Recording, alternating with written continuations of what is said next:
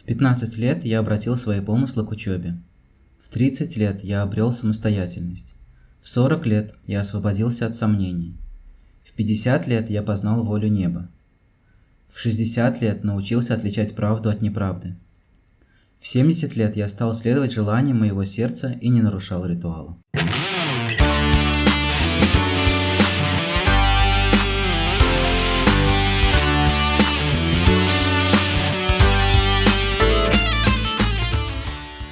Доброго времени суток, дорогие друзья!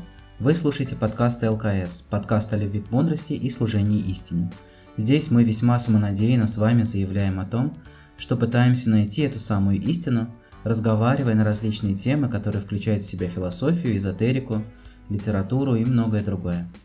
Меня зовут Глеб Андреев, и в нашем первом сезоне мы говорим об истории философии, потому что это определенная основа для всех наших последующих поисков и рассуждений.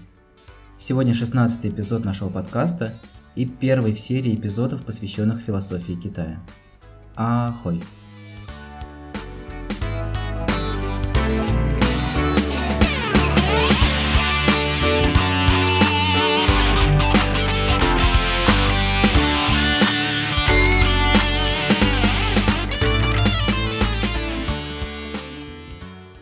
Дорогие слушатели, во-первых, сразу же огромное спасибо вам за то, что не забыли о нашем скромном подкастике, и сегодня вы снова с нами на ЛКС. Добро пожаловать домой. Случилась достаточно большая пауза между эпизодами, и одна часть этой паузы как-то еще обоснована. Я уехал в отпуск в свой родной город. Как оказалось, в отпуске дел часто бывает гораздо больше, чем в хорошей такой рабочей неделе. Ну а второй причиной стал небольшой такой и уже, наверное, знакомый всем локдаун, когда пришлось на еще одну дополнительную неделю задержаться в отпуске.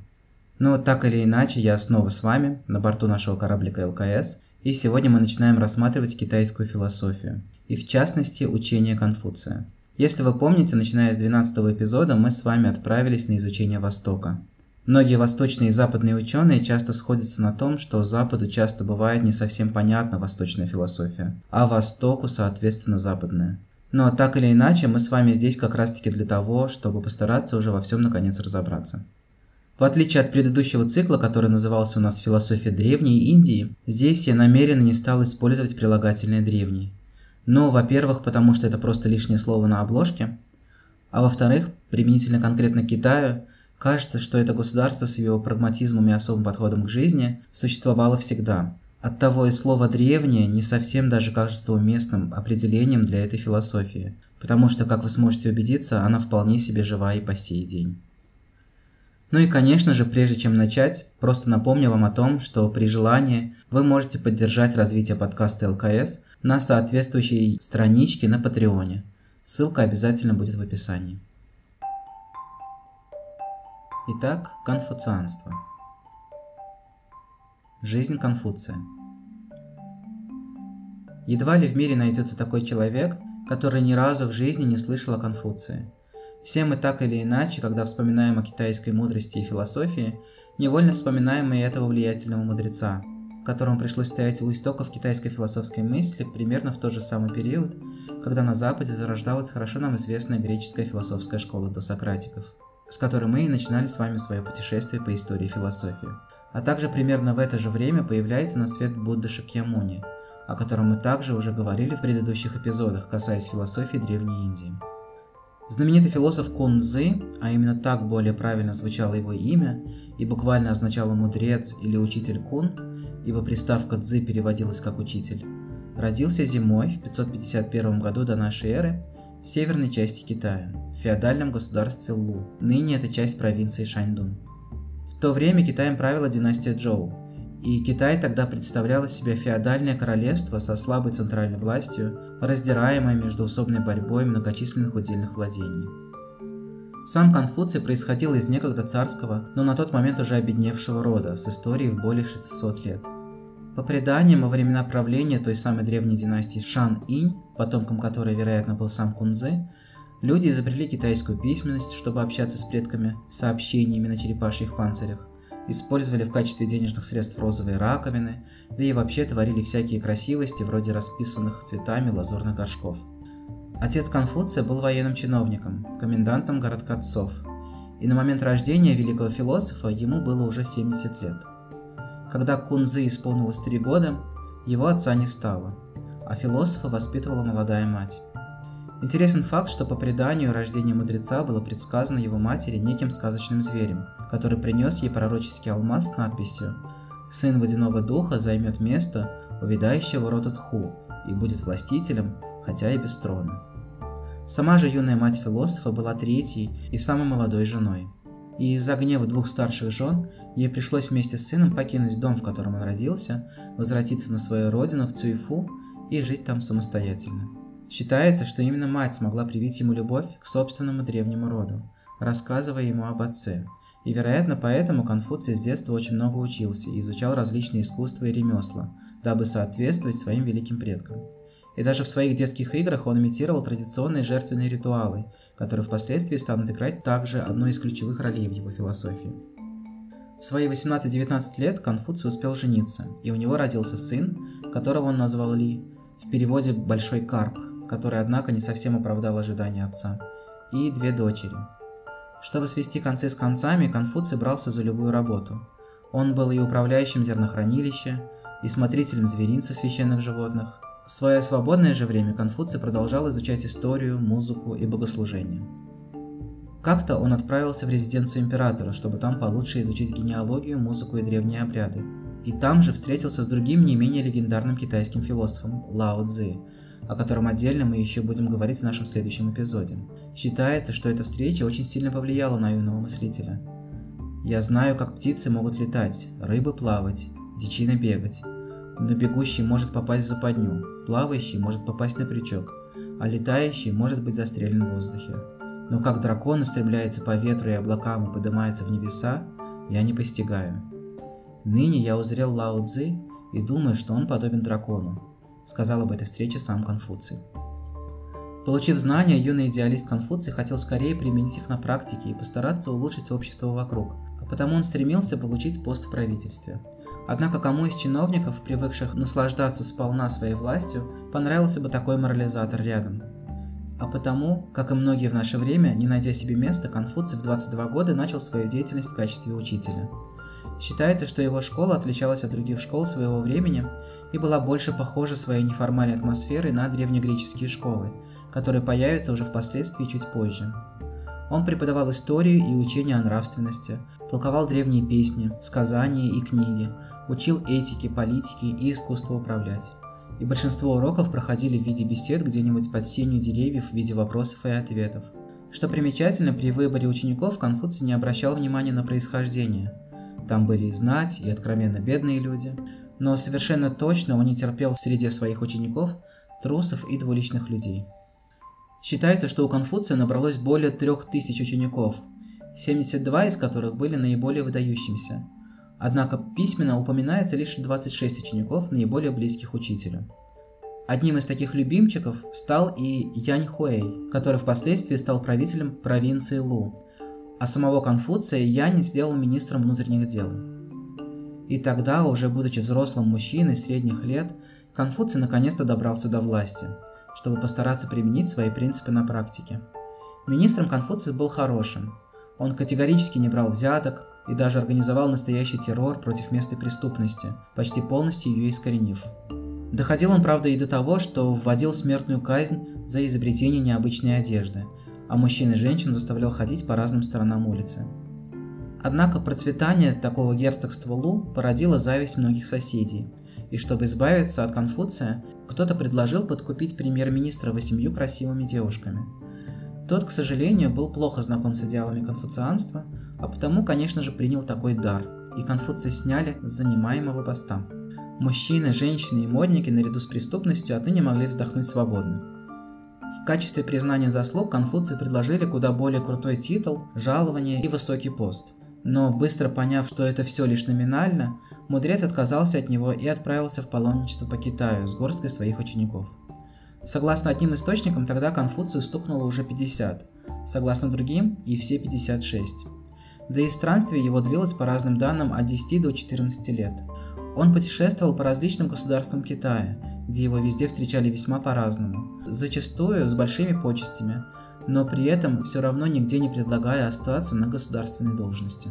Конфуций же упорно настаивал на своей философии того, что мир вокруг непременно нужно постараться улучшать, а не бежать от него.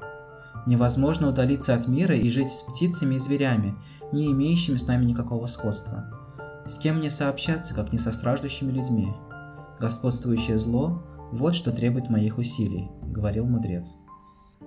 Когда Конфуцию исполнилось 67, ученики вернули его на малую родину, в провинцию Лу. Тогда же ушел из жизни его любимый ученик Янь Хуэй, что повергло самого философа в отчаяние. Казалось, что это настоящий провал. Хорошую должность в государстве он так и не смог получить, а значит, и не сумел на практике сделать жизнь людей вокруг лучше. А со смертью его лучшего ученика умирала и надежда на то, что его знания вообще хоть как-то будут сохранены для будущих поколений. Умер и сын Конфуция, Ли, так и не сумев оставить хоть какой-то яркий след в истории на фоне такого великого отца. Последние годы своей жизни Конфуций провел за редактированием и комментированием китайских классических трудов Шу Цзин, книги истории, и Ши Цзин, книги стихов. Составлял летопись провинции Лу, Чунцю, которая в переводе более известна как «Весна и осень». Ну и из всех древних текстов Китая Конфуций более всего выделял знаменитую и хорошо нам известную книгу перемен «И Цзин». По мнению ученых, эта книга содержала теорию явлений физического мира и свод различных морально-этических принципов, выраженных линиями и цифрами. Да-да, теми самыми, что мы с вами в детстве использовали для гадания на монетках. А некоторые даже проводят аналогии между ней и сочинением Пифагора об элементах чисел как элементах реального мира. Книга до сих пор остается эдакой загадкой для западного мира, а сам Конфуций говорил, что проживи он дольше, он посвятил бы этой книге 50 лет своей жизни, и тогда бы мог не иметь недостатков. Кому-то, впрочем, может показаться даже странным, что такой практик и рациональный гуманист, как Конфуций, на старости лет так подался в метафизику и увлекся подобного рода чтивом, что даже написал свой комментарий к этой книге перемен. В 72 года, в 479 году, в окружении своих учеников, Конфуций ушел из этого мира, а его последние слова были записаны его учеником Цзы Лу. «Большая гора должна разрушиться, крепкая балка – сгореть, мудрый человек должен завянуть, подобно растению». Ученики похоронили его в родном городе его матери, Цюйфу. Считается, что ученики не покидали его могилу на протяжении 3 лет, а после, как это часто бывает скорее у нас, в России, слава об умершем мудреце разнеслась по всему государству, и великий учитель Кун Цзы, который очень страдал от того, что его не признали при жизни, стал настолько популярен, что вокруг него сформировался и до сих пор существует самый настоящий культ, а конфуцианство, не будучи религиозным учением изначально, превратилась в самую настоящую религию со святым местом паломничества к месту смерти учителя. Хотя в самом конфуцианстве, в отличие от обычной религии, напрочь отсутствует институт церкви и не даются ответы на главные вопросы теологии. Возможно, опасения Конфуция немного оправдались лишь в том плане, насколько чистым до наших дней дошло его учение, и также ли оно сильно отличалось от источника, как идеи инквизиции отличались от Нагорной проповеди Христа. Ведь даже боевое искусство кунг-фу было названо по имени этого скромного и консервативного учителя, а его портрет висел практически в каждой классной комнате позже уже коммунистического Китая.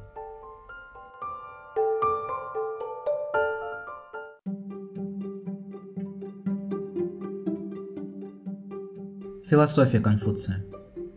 Когда мы говорим о философии, оставленной после себя великим учителем Кун, мы, конечно же, отдаем себе отчет в том, что это не систематизированные знания, а скорее набор различных заметок и суждений по эпистемологии, науке о знании, если помните, логике, метафизике и эстетике.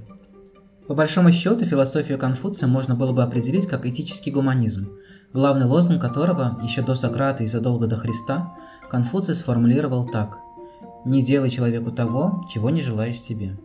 Согласно его простой философии с элементами консерватизма, стремящейся сохранить мудрость, традиции и ритуалы предков, каждый человек должен заниматься своим делом. Правитель должен править, учитель – учить, чиновник, рабочий, каждый должен выполнять свои обязанности. Вспомните цитату из индуистской гиты прошлых выпусков, в которой говорилось о том, что лучше худо-бедно, но исполнять свои обязанности, чем идеальным образом чужие. Отец должен быть отцом, а кому велено мурлыкать, не чирикайте, ну и так далее. Все проблемы чаще от того, что ты сам не знаешь себя и людей вокруг. Не беспокойся о том, что люди тебя не знают, «Обеспокойся о том, что ты не знаешь людей», – говорил мудрец. Большущее внимание Конфуций уделял нравственности. Не зря ведь мы упомянули уже учение Христа с вами. Главная добродетель человека – это любовь к ближнему. Но чем не тизер христианства за 500 лет до пилотного выпуска? Однако создавать религию тогда Конфуций нисколько не планировал. Его учение не было ничуть религиозным, хотя сам он, вероятно, и был вполне религиозным человеком, чтившим и соблюдавшим все принятые тогда ритуалы. Возможно, Конфуций верил в некие вселенские силы добра и высший порядок вещей, несмотря на весь тот мрак и беспредел, царившие в разрозненном на тот момент государстве.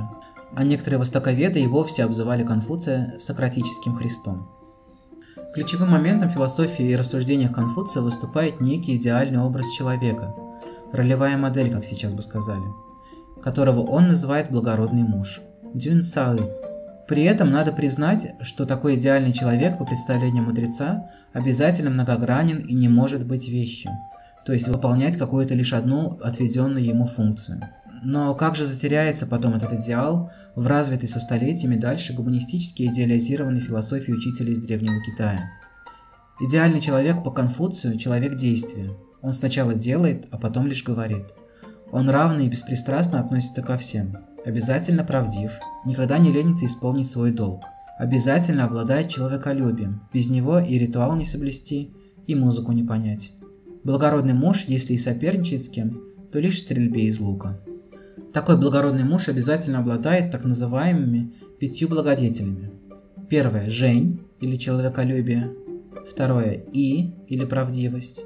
Третье – ли, или соблюдение ритуалов. Четвертое – джи, или мудрость.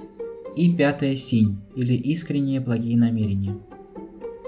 Первый принцип, первый благодетель – жень, самый главный среди всех остальных, из которого произрастают, подобно древу жизни, и все остальные благодетели. Наверное, он ближе всех остальных – основе христианского учения. Это милосердие, великодушие и любовь к человечеству. Возможно, именно этот термин и стал в дальнейшем той самой приставкой «дзэнь» к буддизму, когда он окончательно окитаился, если так можно сказать. Сам китайский иероглиф «жень» состоит из 2 элементов – это человек и два. То есть что-то вроде логотипа какой-то гуманитарной миссии ООН получается. Человек для человека. Социальное поведение, нравственность в окружении становится выше индивидуальной духовной нравственности. Как же это по-восточному, конечно. И наверняка всем нам, жителям, как говорил Задорнов, Азиопы, знакомо. Жень означает любовь к окружающим человеческим существам, говорил учитель Кунь, едва ли не цитируя Льва Николаевича. Да и получение образования зачастую Конфуций сводил к развитию и культивации в себе жень, а не к простому получению специальных знаний. Поэтому, когда мы только начинаем читать знаменитый сборник суждений Конфуция «Лунь юй», нам может показаться, что главное в этике Конфуция далеко не получение знаний, а моральное поведение, уважительное отношение к старшим и серьезность в своем деле, любовь к своему народу, общение с другими такими же гуманистами, и только потом, если вдруг у вас останется после всего этого силы, их можно потратить на чтение книг. Какая-то абстрактная любовь к прекрасному и истине. Зачем? Куда важнее практичное знание здесь и сейчас, хорошие отношения со всеми, служение всем, суметь правильно похоронить родителей, потому что культ предков также имел огромное значение в конфуцианстве. Причем сам Конфуций приносил жертвы предкам так, будто они еще были живыми. Почтительно следовать поступкам отца после его смерти, не изменяя порядков на протяжении 3 лет. Можно ли назвать такую философию Конфуция консерватизмом? Наверное, отчасти да. Хотя бы в том, когда он говорил, что учителем может быть лишь тот, кто узнает новое, повторяя старое. Интересны, к слову, были размышления Конфуция о здоровье. Если ты не заботишься о своем здоровье, то, естественно, можешь заболеть, а любая болезнь опечалит твоих родителей. Поэтому забота о собственном здоровье – это и есть настоящее проявление твоей любви и уважения к родителям. И уж точно почтительность к родителям не ограничивается лишь их содержанием, ведь и домашних животных люди содержат. Поэтому без должного почтения такая финансовая забота о своих родителях ничем не лучше обычного отношения к лошадям и собакам. Однако, тем не менее, Конфуций все же хвалит человека за желание самосовершенствоваться, а его ученики сравнивают этот процесс морального совершенствования с обработкой слоновой кости, что, заметьте, весьма перекликается с аллегорией по обработке дикого камня в масонстве. Отдельное внимание отводится умению размышлять, без него учеба напрасна, а само размышление без учебы губительно. При этом все же неправильных взглядов лучше избегать. Однако в этом вопросе все же Конфуций лишен этой древнегреческой скромности Сократа, который знал, что ничего не знает. Если знаешь, то считай, что знаешь, а нет, значит нет. Все просто у мудреца. К чему тут еще голову морочить? Еще одной ключевой концепцией было хорошо знакомое многим из нас слово «дао», которое, как наверняка многие знают, переводится как «путь».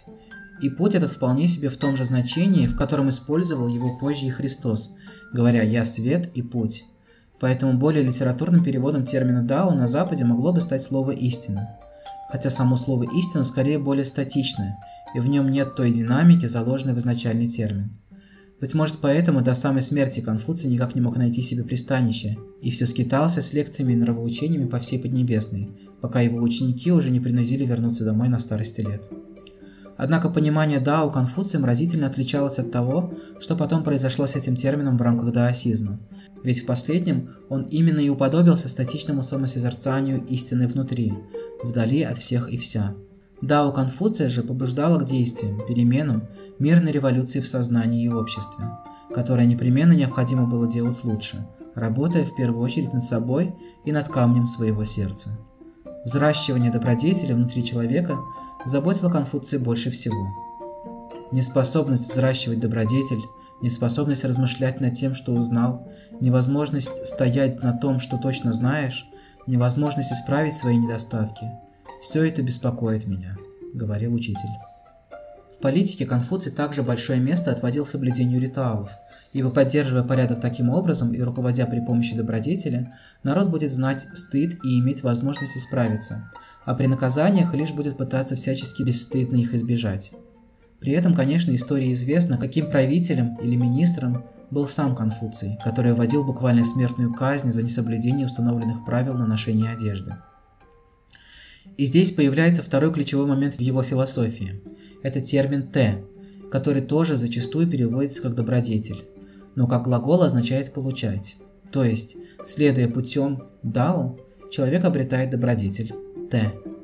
И «те» буквально становится образцом для общественного подражания. Именно отсюда его уверенность в том, что не наказания спасут общество, но только личный добродетельный пример правителей. Но при этом мудрец предлагал и определенные социальные лифты также.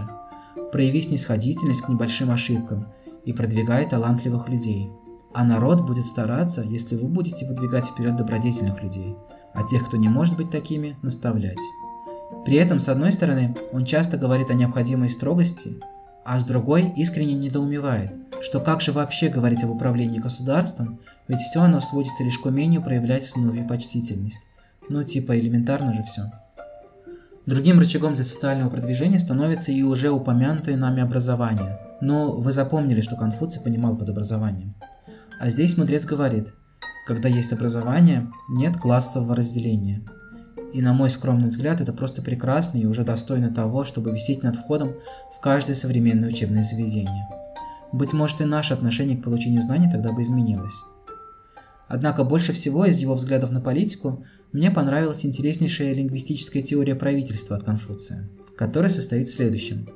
Если название неправильное, то слово не достигает своей цели, а если слово не достигает цели, то ничего нельзя сделать правильно. Если ничего нельзя сделать правильно, то ритуалы приходят в беспорядок, музыка становится нестройной, а наказание больше не соответствует преступлению. Когда наказание больше не соответствует преступлению, никто не знает, на каком свете он находится. Следовательно, если кто-то что-то задумал, то он должен понятно объяснить задуманное. А когда кто-то что-то прикажет, то должен быть тот, кто это выполнит. Там, где людей связывает язык, огромное значение имеет точность. Не должно оставаться ничего, что могло бы породить неправильное толкование. Конец цитаты. Как же это справедливо и для современного общества, когда порою, не разобравшись изначально в понятиях и определениях, люди готовы навешивать ярлыки и выписывать приговоры всем тем, кто не вписывается в их мирок ограниченных терминов и понятий. Как справедливо заметил шотландско-ирландский писатель Пол Стретерн, понятие «те» становится настоящим эволюционным скачком, когда великодушие, благородство и собственный пример казались настоящим новшеством в мире первобытной дикости. Просто Пол, как кажется, еще не везде успел побывать, потому как и в современном нам мире зачастую эти качества кажутся скорее исключением из правил, нежели нормой. Но так или иначе, лицом этих норм на Западе станет позже христианство, а на Востоке, вот стало быть, было конфуцианство. И здесь, конечно, Конфуций заслуживает отдельной похвалы, являясь своего рода первым космонавтом в открывающемся только космосе гуманизма. Когда мы изучаем Конфуция, по всем признакам кажется, что он является как минимум человеком, верующим в благого Бога, хотя сам мудрец об этом открыто никогда не говорит, ограничиваясь весьма размытыми формулировками. «Как же ты можешь служить духом, если не можешь служить человеку?» Или говоря, «Как же ты можешь понять смерть, если даже не понял жизни?» И это опять же в чем-то перекликается с проповедями Христа, когда тот сетовал «Как же буду говорить вам о небесном, когда земного понять не можете?» Конфуций свято верил в нравственное предназначение человека. Согласно Конфуцию, мы обязаны совершенствоваться и становиться как можно более развитыми, превращаясь в лучшие человеческие существа. Философу чужды идеи загробной жизни с воздаяниями за добрые дела и наказаниями за плохие. Совершенствоваться достаточно хотя бы ради самого совершенствования, а не ради последующих воздаяний. Друзья, на этом наш первый эпизод о китайской философии считается завершенным. В нашем следующем выпуске мы с вами поговорим о другой, не менее важной и ключевой фигуре в китайской философии – Лао-цзы. Я очень надеюсь, что следующего эпизода вам не придется ждать так долго, как этот. А далее у нас с вами осталась наша рубрика «Пофилософствуйте на это». Друзья, как всегда, начнем с ответа на вопросы из предыдущего выпуска. Тогда мы с вами заканчивали говорить о философии Древней Индии и сказали о том, что помимо 6 классических школ Веданты, существовала и еще одна, так называемая 7-я разновидность Веданты, которая выделилась относительно недавно. И, как всегда, вы буквально завалили наш подкаст своими ответами и комментариями. Это я держу табличку «Сарказм» сейчас. Ну а правильным ответом был бы комментарий с упоминанием школы Вивекананды, которая была своего рода интерпретацией Адвайты Веданты в учрежденной им школе Рамакришна Матха, которая, как считается, популяризировала философию Веданты среди западных философов в целом. Вопрос же на сегодня, или скорее задание, будет простым и заключается в следующем. Подумайте над тем, какие идеалы конфуцианства вы хотели бы применить в современном нам мире, которые, по вашему мнению, непременно бы его исправили и сделали лучше. Как всегда, оставляйте свои ответы в комментариях к выпуску, либо присылайте их на почту brotherincrafts@inbox.ru. Адрес, как всегда, указан в описании. Дорогие слушатели, спасибо, что провели это время сегодня с нашим подкастом. Надеюсь, вам было интересно. Напомню, что для поддержки нашего подкаста совершенно не обязательно становиться его патроном на Патреоне, а достаточно простого лайка, комментария или оценки от вас на той платформе, на которой вы нас слушаете. Нам будет очень приятно. Ну а если захотите вдруг лично пообщаться, то у подкаста ЛКС есть также и свой канал в Телеграме, где мы делимся с вами последними новостями о подготовке новых выпусков и просто различными интересными философскими заметками и размышлениями. Похоже, что вирус все еще никак не хочет отступать, а поэтому, пожалуйста, берегите себя и окружающих, носите маски, читайте хорошие книжки и продолжайте любить и искать истину, слушая подкасты ЛКС. Всем любви к человечеству, всем ахой!